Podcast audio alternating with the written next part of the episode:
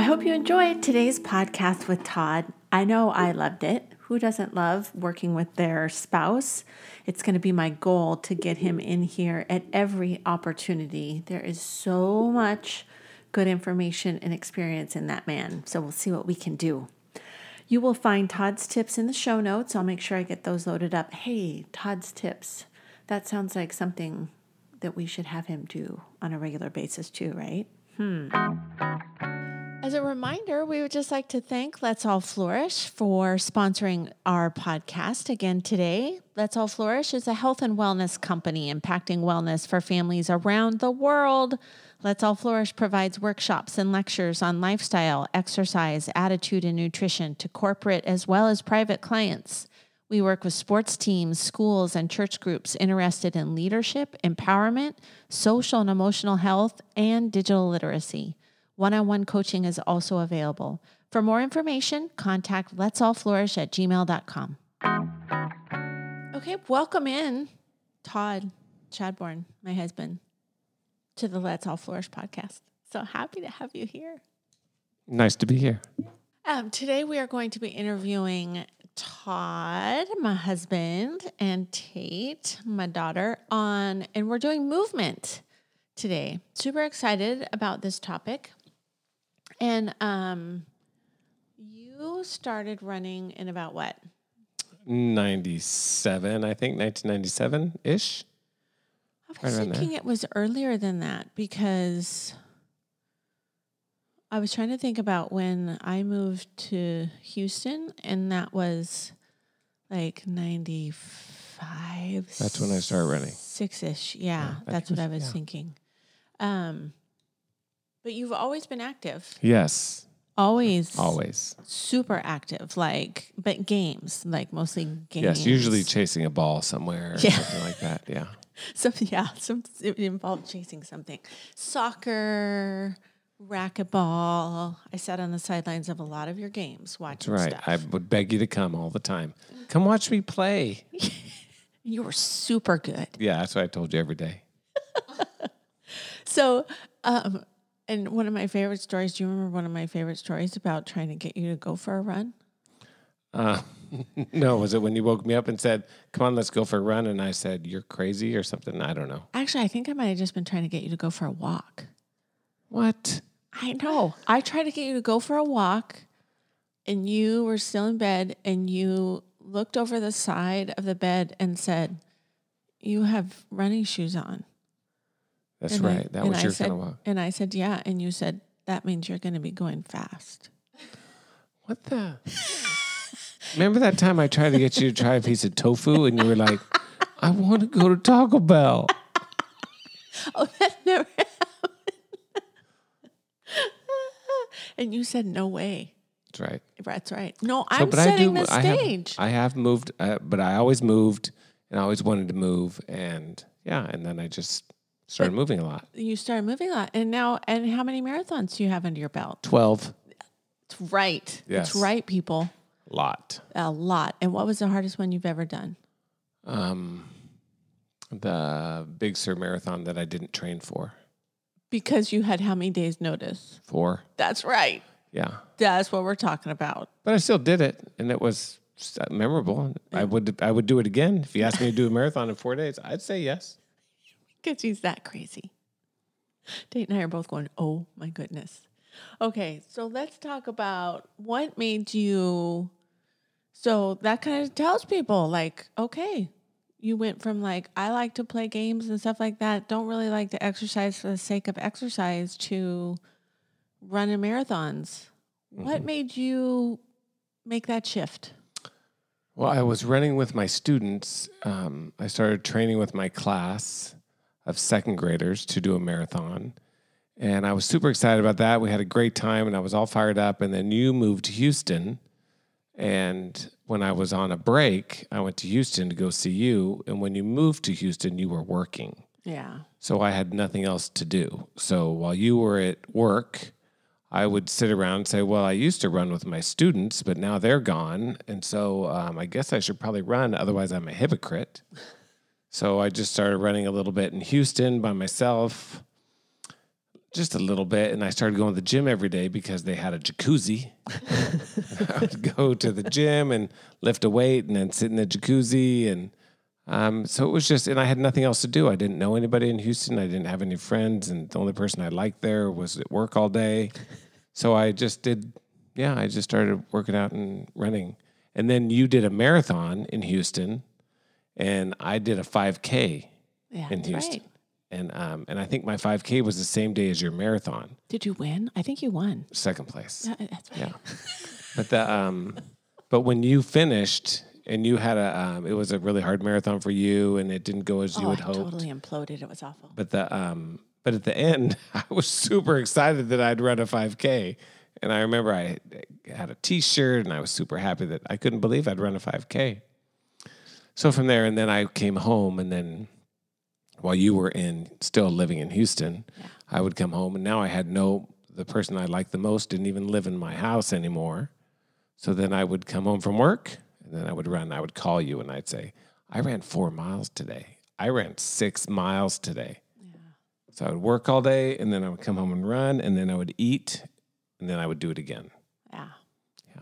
And your kids, and then I want to talk to you about your running club too, but for right now, we're going to talk about you moving around. So, um, would you say running is your favorite type of movement?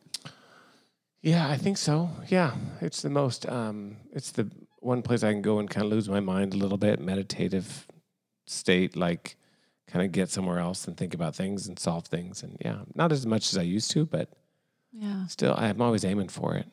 I like the idea. sorry, I was cutting you like that.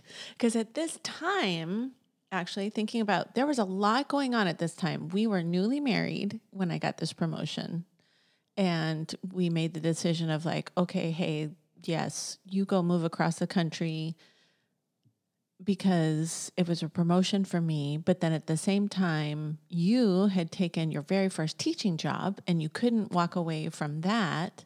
We weren't sure about this job for me. So, It just left us open to. yeah, yeah. it left us open to stuff. So, you were a brand new teacher Yeah. also. So, it was kind of a crazy, chaotic time in our lives.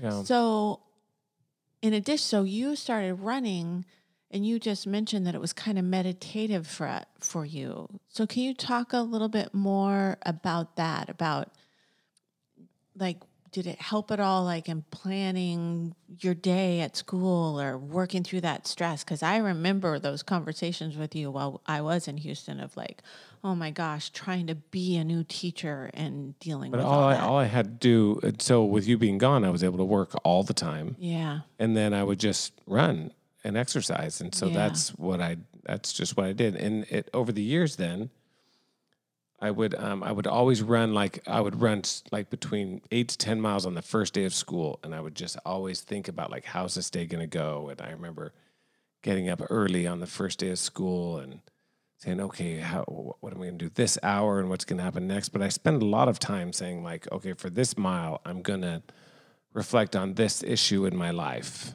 Yeah. money, family, marriage, work, um, politics. I just go down the list of things that I want to, and sometimes, um, and then I just get lost in my own thoughts. And then I come home and I look at my watch to see how far I went. Yeah. but sometimes it's, um, it's really easy, helpful for me to get to that place. Yeah.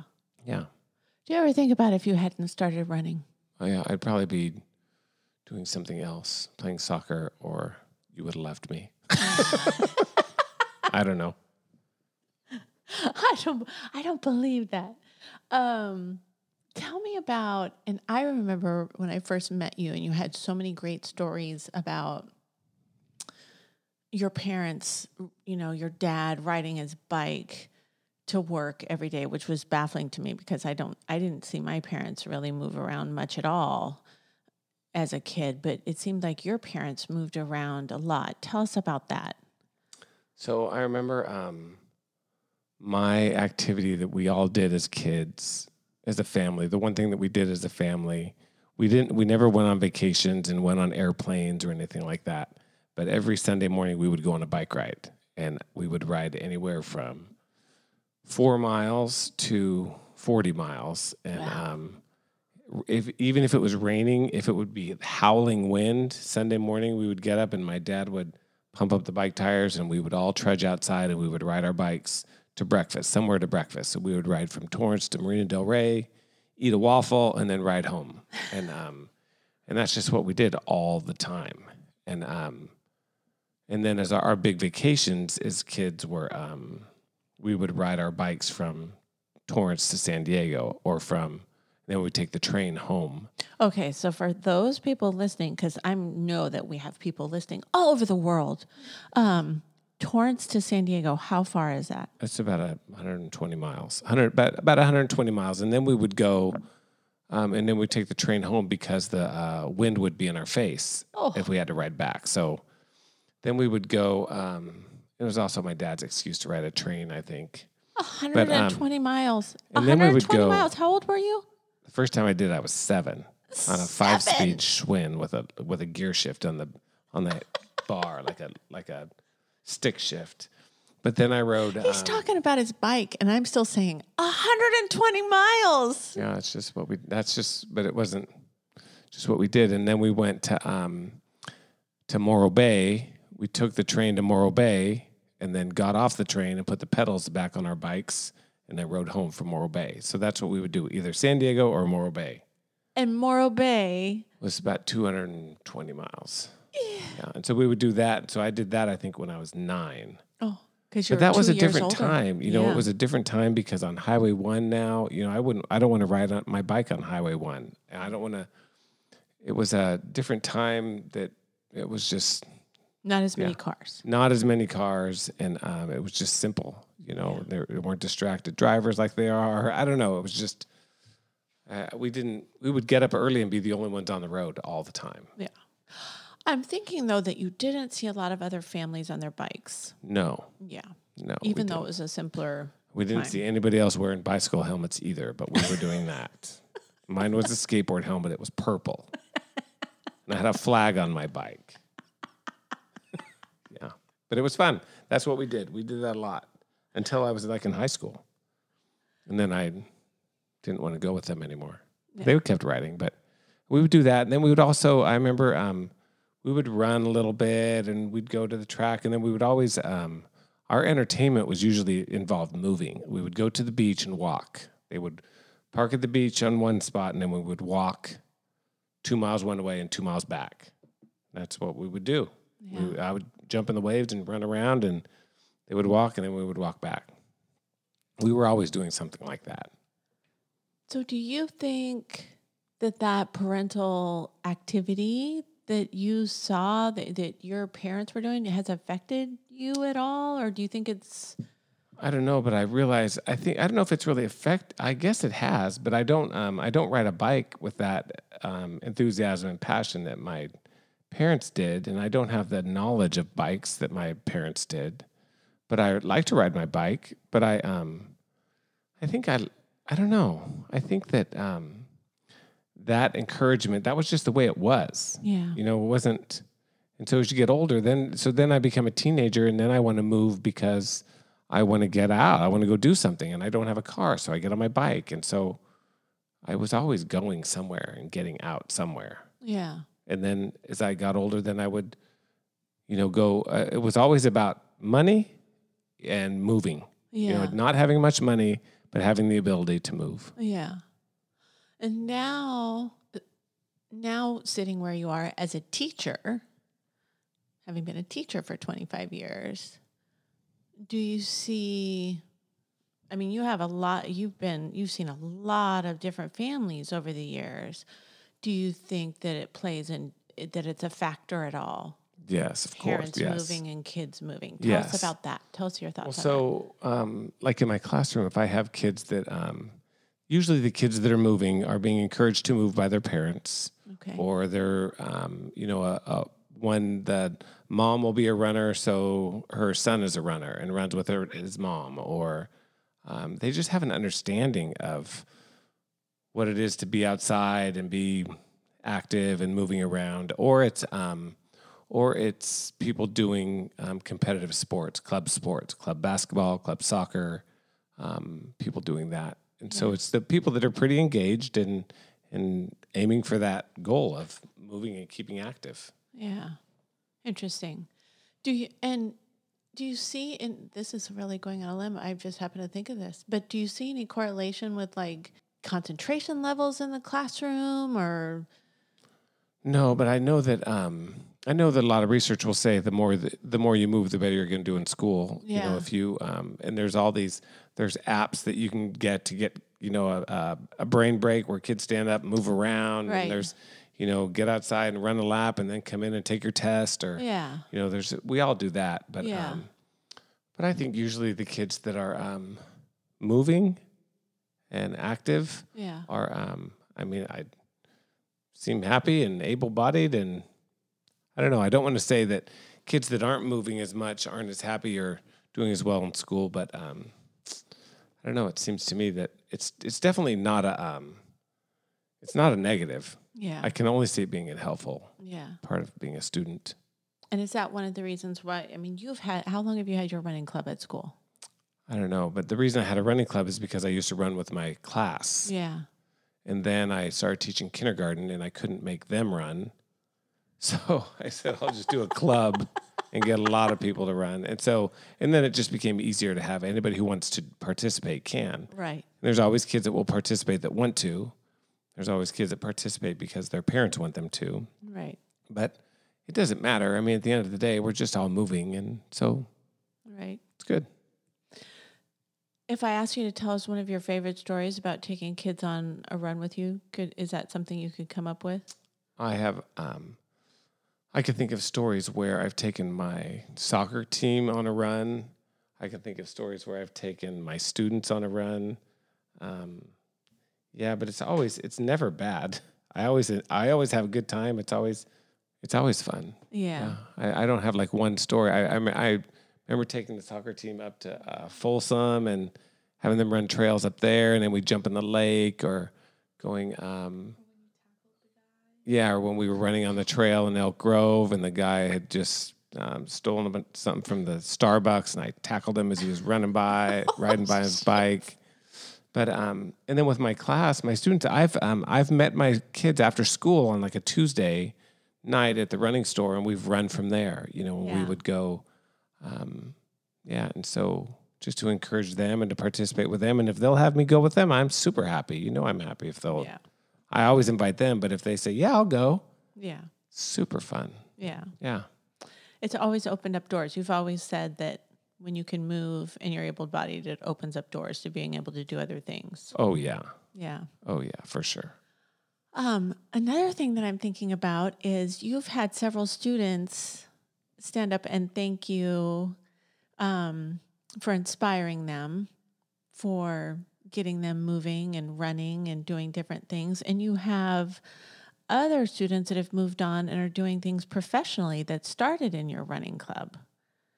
Right? We've got you've got I've got I know- I know a bunch them of, too. like, um, oh, we've got Yeah, I, but I know a bunch of kids who um, who are active in doing things Yeah. that are now adults and being successful. Yeah. And I don't know if it's. Bec- I like to say that they were in my running club, or I've run with them, or I've worked out with them. So, but um, I think if you have enough kids, sooner or later, you know, you're going to have. I'm sure I have a lot of um, former students who were chain smokers too. But um, but I didn't. I don't get credit. I don't. I think I can get too much credit um, and too much blame. You know, I think uh, it's just a byproduct of having a lot of kids for a lot of years.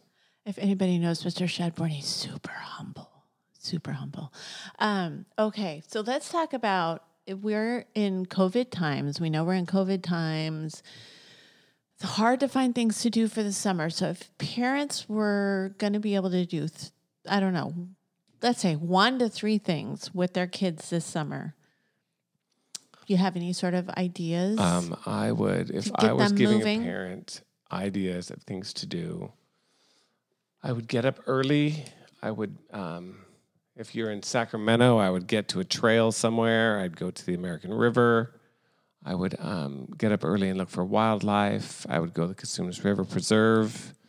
I would go to Lake Natoma. I would go somewhere on a trail yeah. where um, kids can move and run um, and just be outside. I think the key is to be outside and to, um, you know, you never will have a day where you if you take your kids outside, you and your kids go outside and you come back an hour later, your day will always be better than if you hadn't done that. That's the way I look at it. I remember when I had little kids, I would wake up in the morning and say, What are we doing today? And we would go outside all day until we would put sunscreen on and we would be moving all day, just wandering around a park or wandering around it somewhere Yes. all the time.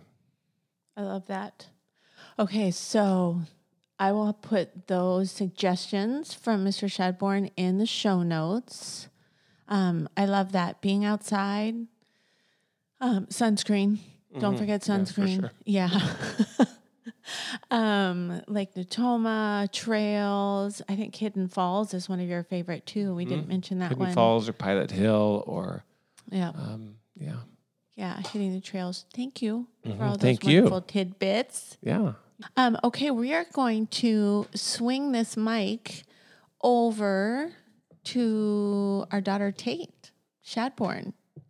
And um, it's a great segue in talking about um, watching your parents move and because Tate being our oldest daughter, I wish I had in my notes here that I wish I had clocked Tate's mileage in the baby jogger because it would be amazing to know how many miles she had run before she could even walk or talk or do anything. I think one of her um, daycare providers actually asked us because Tate had a biting problem as a baby.